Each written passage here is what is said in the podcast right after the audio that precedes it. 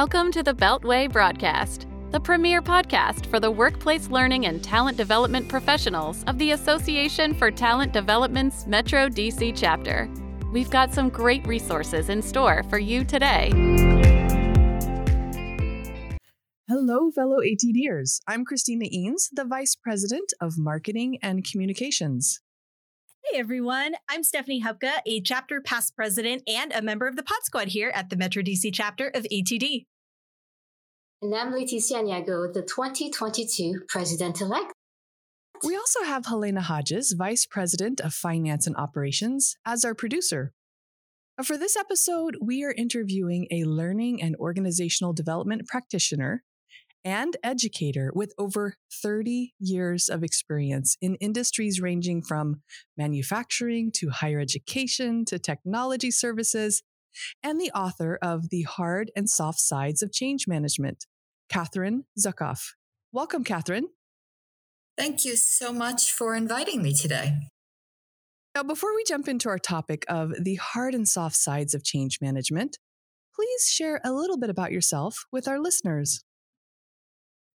Sure. Thanks so much. You know, I, I always uh, laugh a little bit when someone asks me to share a bit about my background because a recruiter once told me that I have a very quote unquote eclectic background and that that made it made the recruiter's job much more difficult. Oh. And and what I said to the recruiter, and I hope that your listeners would say the same, is that I consider my eclectic background to be a strength, not a liability. Absolutely. And that I only want to work and that I only want to work in organizations or with organizations that consider it to be a strength. So as you said, I have uh, a number of decades working, really leading the learning and organizational development function in some very large multinational organizations.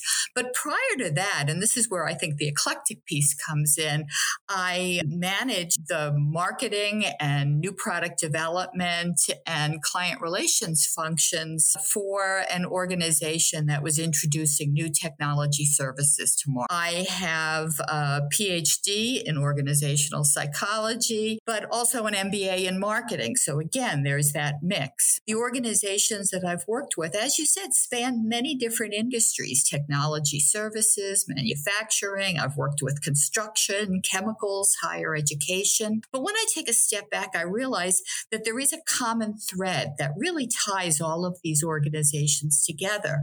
And that's the fact that they were all undergoing really significant transformational change when I joined. And in fact, I was brought on board in part to help shepherd those organizations through that change. So I've had over the course of my eclectic career the opportunity to really contribute to all kinds of change initiatives. Um, these range from large scale culture change initiatives to organization wide technology and process changes to some major and minor restructuring to projects that are as small as we're going to take this group of employees and we're going to relocate them from an office in one location in the city to a new location that's just a couple blocks away. And I've played all different kinds of roles in, during these change initiatives. Sometimes I was the leader of the initiative. Sometimes I was the change management leader. Sometimes I was responsible responsible for training. Um, sometimes I was just a supervisor trying to make sense of things. Sometimes I was an employee just trying to make sense of things. I will say that these initiatives, some of them were wildly successful and some were abject failures. so lots of learning. yes, and I've learned so much from these successes and failures. And so when the opportunity arose with uh, with ATD to write a book about change management, I really did stop and pause for a moment and say, you know, there are some great books on change management out there. What do I have to contribute? And then I realized that, you know, I have uh, a lot of experience and a lot of lessons learned from being in the trenches, Absolutely. you know, really on the ground helping to guide change in, in organizations. And that's really how the hard and soft sides of change management was born. Uh, it's really a book that I wrote that at a very ground truth level describes and details the lessons I've learned along the I way. love it. And hey, I think the eclectic background is an, a strength. I don't think that recruiter uh, shared any good information with you there. No. Thank you. Thank yeah, you. I totally relate. I went from violent crime to leadership development to now I facilitate soft skills. Gotta love it. Okay, so let's jump into the hard and soft sides of change manage- management.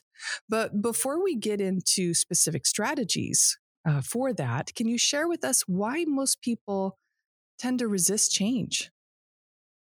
Oh, I have so much to say about resistance. You know, and, and I, I really bristle actually when organizations or when sometimes when a leader says, oh, you know, resistance is inevitable with uh, change. And so, you know, let's just ignore it. You know, it's just, it's mere resistance. and, you know, I think that in any change that an organization is going through or that a person is going through, even a change in their personal life, even a change that they actively sought out, that they really wanted to see happen. I mean, you know, getting married, going on vacation in the workplace, changing to a new job, implementing a technology that they know is really going to make their life better. In every instance, there is still some element of loss. You know, you're going to give up some freedom. Things may be for at least a period of time less efficient. There may be a loss of status. There may be loss of relationships. There may be a temporary loss of, of feeling that I'm competent and I know how to do my job, that I know I've a loss, a loss of feeling that, you know, I'm in the know and that, you know, this is an organization where I can predict things. And so there's i think that that sense of loss is just understandable it's inevitable and that there's so much that we in talent development can do to help the individuals who are experiencing that self, sense of loss but there's also so much that we can do as organizations are planning and executing their change initiatives so that we can help address that sense of loss. Certainly make it seem that it is you know it's understandable understandable. It's it doesn't have to be um, so tragic for people because people do in in some instances experience a lot of change when they're uh, a lot of pain. I'm sorry when they're going through uh, change in organizations. You know, I think it's really interesting to hear you talk about some of the different components of change management, especially the idea of loss. I know a lot of the work that I have done with change management with clients has often stemmed from that feeling of the loss of competence and the loss of control in some cases, which can sometimes lead them to feel lost in the process. Like they're not seen, like they're not necessarily recognized. And so I'm really curious. And especially thinking about the title of your book, The Hard and Soft Sides of Change Management. I got to tell you, the only thing a lot of my clients want to talk about is the hard part of things, the tough stuff. I'd love to hear a little bit from you as far as what it means. What what is hard change management versus soft change management and how do those two sides work together?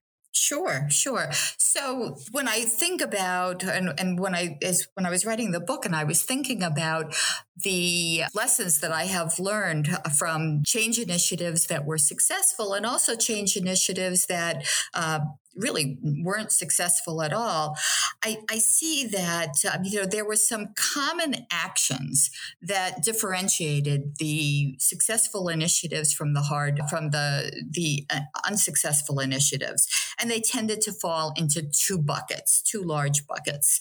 The first has to do with the hard side of change, which is really just good old fashioned sound, reasonable project management. So it's mm. not surprising that that's what your clients want to talk about. Sure. You know, they, you know, they want to know that we have, a, you know, a, a reasonable and realistic and very well defined project charter, that we have an out, a, a clear outcome in mind. And that's so important. And, and quite honestly, you know, some organizations really do skip that, especially if they're focused on something like a, a culture change initiative, mm. let's say, where they say, you know, well, we want employees to feel more empowered to, uh, you know, assist our, our customers, or uh, we want more, you know, informed risk taking among our employees. Well, that's that's a culture change, but what does that really mean? What does that look like? And so organizations may struggle with their change initiative if they don't really clearly identify what that is. Um, if they don't have a clear plan, a project plan, whether it's the old waterfall uh, approach to project management or an agile approach, you know, if they don't have a plan for how they're going to actually carry out uh, and move the organization toward the objectives that they're they're they're seeking, you know, having the the uh, the right skill sets involved, employees with the the technical skills and also the soft skills to bring bring the change about. That's that's that's really key and that's again part of the hard side of change. Also seen on the hard side of change, organizations miss it when they don't really take enough or pay enough attention to the risks and the possible flaws in their plans and their decisions. So in my book I talk about the idea of a red team, which is a team of people that you gather and you get them together and you charge them with pointing out all the reasons why the change uh, or the decision or your plan may not work. And you know, there's there's so much pressure in organizations to be positive right now, on employees to be positive, um, and it's very easy to fall in love with the your plan or your project, and it's really important to give voice to you know what could go wrong, what where are we taking un- undue risk? And, you know, the lessons you learn from that may help you get back on track. Um, and finally, on the, the, the hard side, it's really having some process in place so that you're pausing periodically to really monitor what are the results you're supposed to be getting where are you you know what's working what isn't working where do you need to make adjustments along the way instead of just plowing ahead when you take a step back, this is just good old fashioned project management, but it's so it's it's it's really needed for the hard side of change. So your clients are not wrong to ask you to focus there. Sure, um, th- those those steps have to be done well. On the soft side, though, there is certainly a need to focus on the needs and the interests of the people, usually the employees, who will be affected most by the change. And and in order for a change to really accomplish the objectives that the, uh, the organization wants, they need to help their employees feel like they're active participants in the change, that they're not just uh, passive recipients of what's happening, that they understand what's happening, um, what's changing, why it's changing, how they're affected, that they understand the steps they need to engage in, to the new behaviors that they need to engage in, and that they feel very confident that the organization will provide them with the appropriate support so that they can uh, learn those new behaviors, and that they also want to make sure that their concerns and their issues are being heard and addressed. And that really takes a lot of effort toward building a lot of a lot of inclusion in a project to, to just keep on, you know, drawing employees at, at every level in so that they can help contribute to the change initiative and make it a success. Oh, I love that. Especially the idea of bringing people in. It really kind of gives them a chance to feel a sense of ownership over the process. And when people feel like they have a stake in it and a say in it, they're that much more likely to buy in, I would think. Yeah, you know, one of the techniques that I talk about in the book, uh, and it's, again, it's a soft side technique or, or mm. tool or approach, is this whole idea of transition monitoring teams or change yeah. champ. And, you know, a lot of organizations are using this approach. And essentially what it is, is you're just selecting, you know, one or more representatives from each area, each department, each function that's affected by the change. And you're using that as part of your real, your peer to peer communication. You're using them as an internal focus group. You're you're bouncing ideas off of them. Maybe there's going to be a large scale organizational communication and you have them take a look at it and say, how are people going to interpret this? How are, you know, what wh- where are people going to get the right idea from this? Where are people going to be confused by this? You involve them in really the design of what's changing and say, how are your peers, how are your co coworkers going to react when they see this, when they hear this? Um, right. You know, what do you think we ought to be doing here? And but it's it's it's bi-directional because it's not just saying, well, we we're going to share information with these change champions or the transition monitoring team and have them, you know, bring this information to their coworkers, to their peers.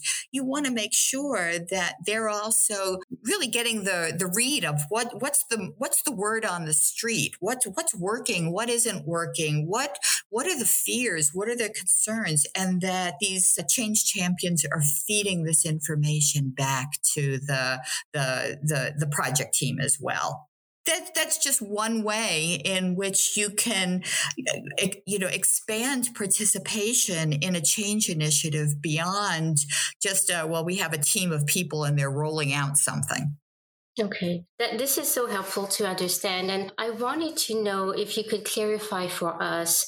You mentioned those champions. Are there certain criteria for selecting an ideal champion? Is there uh, maybe a set of skill set that that person should have? Or how do you pick somebody who might be maybe a better influencer than another?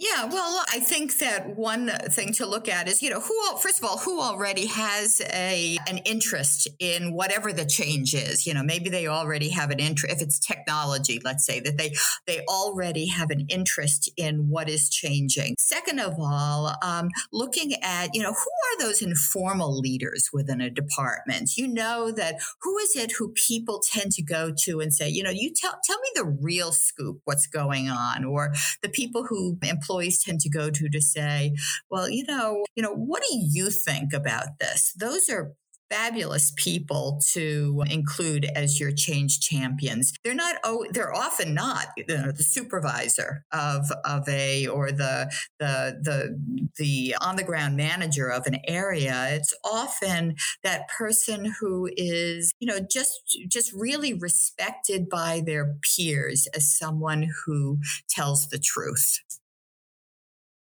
Thank you so much. This is so helpful. Now, would you mind uh, sharing with us what actionable strategies do you have for our listeners to take today in regards to effectively managing change in their organizations? Oh, gosh. Well, you know, I think uh, one is making sure that you're attending um, to both the hard and the soft side. So ensuring um, that your change initiative has both, you know, good, good project management, but also that you are constantly keeping your eye on and you're, you're, you're staying grounded in that sense of how do we uh, really appreciate the sense of loss that employees employees may experience because of this change. How do we build in as much bi-directional communication as possible? As a, as a talent development professional, I would say, how do you ensure that the inevitable sense of or threat to competence that employees may feel is, is something that's addressed and, and that period of incompetence is uh, that you help employees move move through that as quickly as possible. You know, some ideas and, and some strategies related to that is ensuring that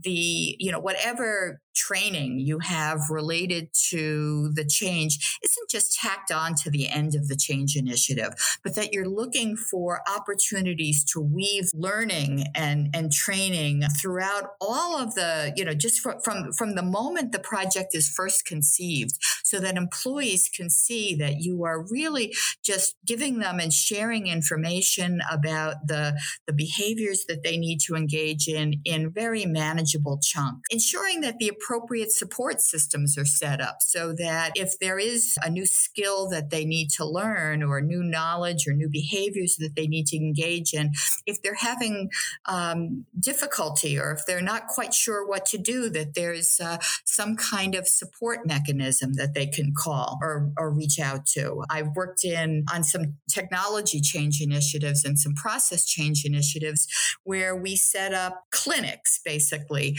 where employees could take their work and actually sit next to someone and say, look, I thought I knew how to do this. Let me, could you sit with me and help me understand how to, how to perform this better? And that can be virtual or, or it can be, you know, in person. And uh, then really recognizing that uh, there is that sense of, of that loss can, can be expressed in as resistance and that you know there are steps that you can take to to really basically just ensuring that you're listening to employees so that you can understand what's the source of that resistance. Um, sometimes the employee may be resisting the change because they have some insight they have some valid information about something that really isn't going to work.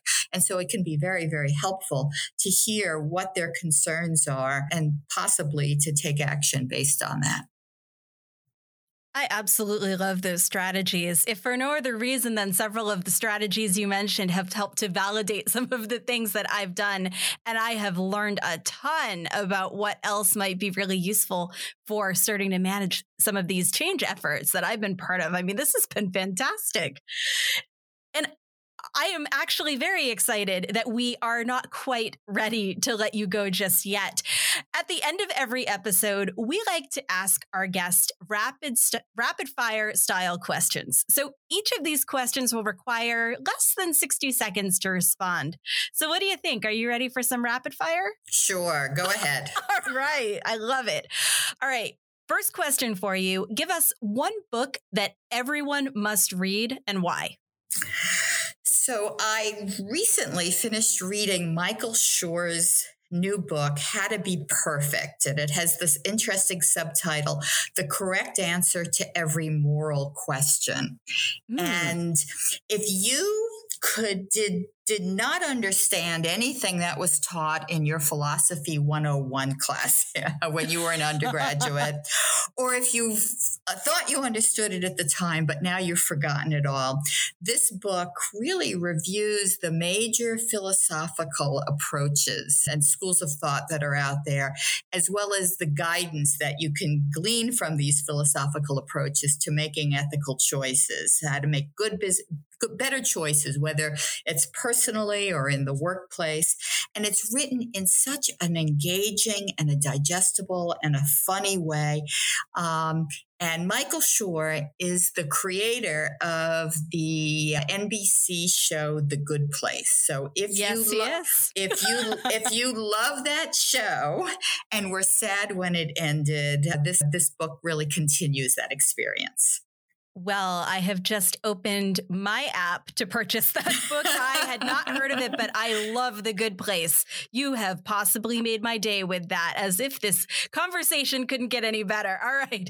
Your second question is What is a tool that you can't live without? Yeah, I really I, I've learned about the after action review process probably a few decades ago it, while I was working in one organization. And that's really just a, a process for pausing periodically, whether you're alone or with a team, and you're looking at what what are we supposed to be accomplishing? What results are we actually getting? What, why are we getting these results? What, what's working? What isn't working? What should we do about it? What have we learned And it's a tool that I have. It's a very simple tool. It's it's a great tool for building learning and ensuring that there's continuous learning. It's a great tool for building really respectful dialogue in organizations. And it's a great tool for life to ensure that you just keep on learning from what's working and what you're what isn't working. And maybe when I think about it, maybe the book, The Hard and Soft Sides of Change that I wrote was one big after action review of my decades of experience working on change. That. Oh, what a great perspective on that. And honestly, another reason to take a look at your book. I mean, there's you know, when you when you look backwards, there's always so much to learn and so much that can inform the next steps. So I I really love that. That's a great perspective. All right. Last question for you. What is the best piece of advice you've ever been given? Yeah, I knew you were going to ask me this, and I, I, I, I, really thought long and hard about this because I, as we started this conversation talking about the recruiter who said he he struggled with my career. I've really spent a career disregarding advice from people. You know, Good for you. Take, take this promotion, you know, and then I quit and got a PhD instead. You know, take this. You know, here's another opportunity you should pursue. And I said, no, nah, I think I'll leave and write a book. So but when I was very early in my very early in my career, probably 22 at the time, I worked for an organization that had a terrific stock purchase plan. And I, I, I probably was barely making uh, uh, my salary was probably barely covering my rent at the time. And so when an opportunity came to buy the to participate in the employee stock purchase plan i said i'm not going to do it. And my manager came to me and said kathy i can't tell you what to do but buy the stock.